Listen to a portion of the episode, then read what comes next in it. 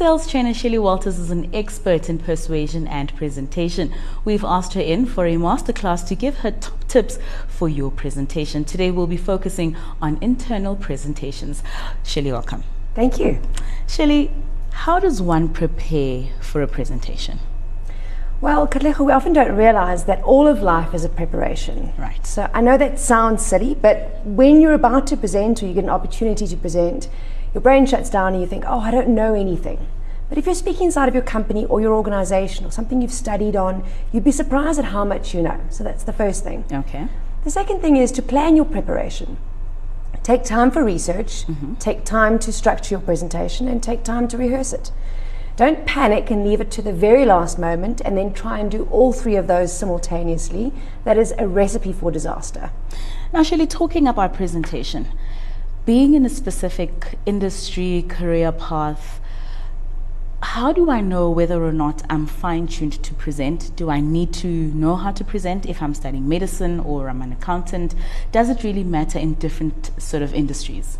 Well, Warren Buffett is famously quoted by Forbes magazine as saying that the number one way to boost your business skill is to master the art of public speaking. And the legend is that the only diploma that he displays in his office is actually his Dale Carnegie presentation skills course. Right. Now, I haven't actually been in his office myself, so I can't verify that.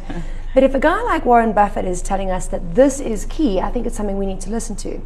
And here's the reality whether you're a doctor, whether you're a teacher, whether you're an operations manager, you're dealing with people. Right. And the ability for you to be able to clarify your message and deliver it with confidence is key.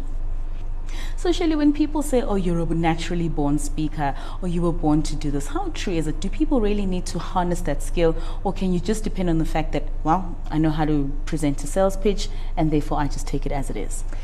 There's no doubt that some people are born with the ability to speak a little bit better than others. However, none of us are born drivers. None of us are born behind a camera. None of us are born with a scalpel in our hand. We develop these skills. Right. And even for someone like myself, who from being a little kid I was told I can't stop talking, I've really had to work at this. It's one thing to have a talent, it's something else to have a skill. That's true. That's true. And skill just requires, it takes time, it takes preparation, it takes continuous focus. Now, a lot can be said about body language, and I think that's one thing that a lot of people must be asking you questions about. What's the right body language that I need to have? Does it even matter? Body language does matter, but here's the thing. When I tell people that I teach presentation skills, they think that 70% of what I teach is body language. Okay.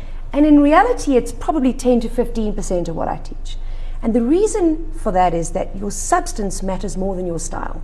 So, what I mean by that is what you have to say is more important than how you say it. Okay. Firstly. Secondly, being in the right mental and emotional state means you don't have to think about your body language.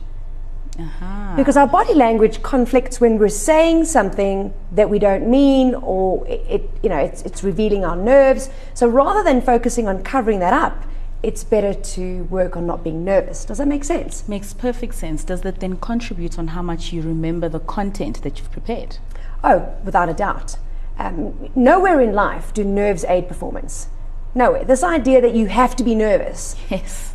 you know, when Usain Bolt runs a race, is he is he focused? Is he attentive? Yes. Is he nervous? I think he knows, and he's got a track record. Now, with that being said, if you go back for a moment and remember when you first started to drive, do you remember how nervous you were? Yes. Right? Yes. So, on the one hand, it sounds like I'm contradicting myself. You need to make peace with the fact that in the beginning you're going to be nervous, mm-hmm. but you need to work at, the, work at it so you can get over those nerves because eventually you will lose them. So, Shelly, when a lot of people are saying, oh, the nerves give me the edge, the nerves help me to better myself, that's not true? Well, a spike in cortisol is going to uh, force you to pay attention. Okay to a point. Right. But then if you go over that point, it completely shuts down your ability to think and it shuts down your ability to learn and retain information. So if you've ever sat a night before a presentation until two o'clock in the morning, furiously trying to retain information, you can't because of the fear, that's perfectly normal. The other factor to take into consideration is that if you walk into a boardroom or a classroom or anywhere and you're going to give a talk, If you are preoccupied with yourself and how you feel and your nerves, it's impossible for you to think about the people that actually need your message. Because you can't be in two places at one time. That's true. And they'll obviously see it. They'll see it. Um, people can be quite sympathetic, but when you're uncomfortable presenting, you don't make it okay for other people to be comfortable. Your comfort and the way you handle it and your relaxation gives the audience the permission to relax as well. And it allows you, most importantly, it allows you to be in the moment so that you can be receptive to what your audience is asking or what, what it is they need to hear. If you're thinking about yourself and you're completely wrapped up in your own nerves, it's impossible to be present with them. That's true. Now, if you may be presenting on a very detailed or technical subject, would you advise someone to try and use metaphors and analogies in order for your audience to be more receptive of the information and for you to make it a little bit more interesting? Oh, without a doubt.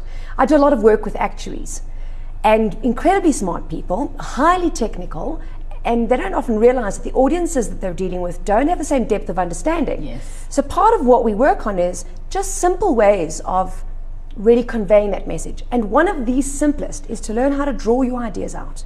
Really? Just draw, you know. The wonderful thing about drawing was when you start somewhere and you're working towards a point, the human brain is forced to follow where are you going with this. Uh-huh. And if you could simplify a complex idea into a Venn diagram or a Boston matrix, it's something that, that I can remember and digest. And the visual gives us a, a point of reference that we can both go back to and ask. Right, so if we're here or if we're there, what would be happening? And, and so that becomes a framework for the conversation. The framework is a common language, so it means everybody's on the same page. Hmm. Incredibly useful. Lovely. Shelly, I'm sure you've seen a lot of mistakes when it comes to presentations. What are some mistakes that people can really try to avoid when making presentations? The biggest mistake I see in terms of preparation is leaving it too late.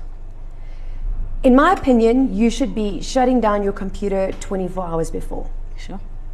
And that means you've got to, you've got to structure. Now, in reality, you might get an opportunity in the morning and you're told you're going to present that evening and that's an impromptu speech. That's something different. Okay. But if you know, don't let your nerves master you so that you leave it to the very last moment. Secondly, don't cram too much in. I find this this is the number one mistake people make. You've got one hour and you're trying to put in eight hours of content. Mm-hmm. Really, you only need three key takeaways and you know something that people can remember and repeat. Because if they can't remember what you said and they can't repeat it, what was the point of your conversation? That is so true. Now, what are the benefits that a person can have in terms of being really good at presenting? What does it do for your career or for your business when you give that very good presentation? There's no doubt that people who are able to um, articulate themselves with confidence in a relaxed manner are noticed. And often the only reason that we don't come across as being relaxed is because we haven't put ourselves in that space often enough to develop that skill. Um, and people want to, they want to be influenced by people who are willing to have a conversation with them. Yes, yes. And if you're able to do that, it, it might be right, it might be wrong, but people will also assume that you're a good leader. So, how do you harness that skill? Where should people go? What should they do? First thing is join a Toastmasters. Look for opportunities to speak. If you if you got your driver's license and never drove for, for 10 years, you'd forget.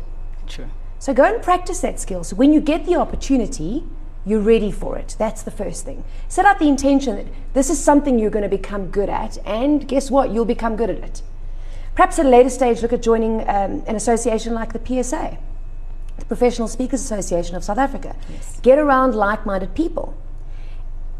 And here's the one that's going to be the most challenging look for opportunities in your community, in your workplace. When there's an opportunity for somebody to speak, put your hand up. Sure. Now that's tough. That's going to be tough, but you're only going to you're only going to struggle two or three times, and you'll get that much easier at it. Can I just use my family as guinea pigs and they'll give me all the praises? So here's the thing about family, right? Either they're way too hard on you, Okay. um, they're the worst critics, and they may put focus and attention on things which are not important. Like your mother will tell you, you know, you're wearing the wrong outfit, and really your audience isn't thinking about that at all. So clothing doesn't matter at all in terms of how you're dressed, or only to a certain extent. It does matter. You want to look good on stage, make no doubt. And if you're if you're a lady listening today, Yes. don't go on stage in a dress. because there's nowhere for them to put the mic pack. I learned that the hard way. Otherwise, they put on the back of your dress and you look like the hunchback of Notre Dame. that is so true.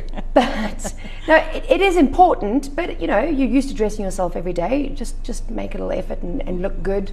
Um, the rule of thumb is dress one notch above your audience so that you know you Yes, can command a stand presence. out. But your family is either going to be too hard on you, or they're not going to have the courage to tell you, you know, that that's not funny, that's not a good joke, or I don't understand what you're saying, because they're your family. Yes. The right people to test it out on are your colleagues.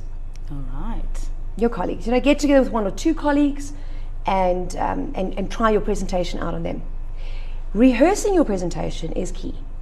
Because what you're actually doing is you're creating a, a, a muscle memory, you're creating a, a history of having done this before. Mm-hmm. So when you get up there in the boardroom and you're presenting to the CEO or you know, your leadership team, Yes. you're not thinking, oh, never done this before. Right. You've got a couple of dry runs under your belt. Shelly, thank you so much for joining us. It's been an absolute pleasure, and we look forward to having you again in studio. Thank you. Thank you, Katlego.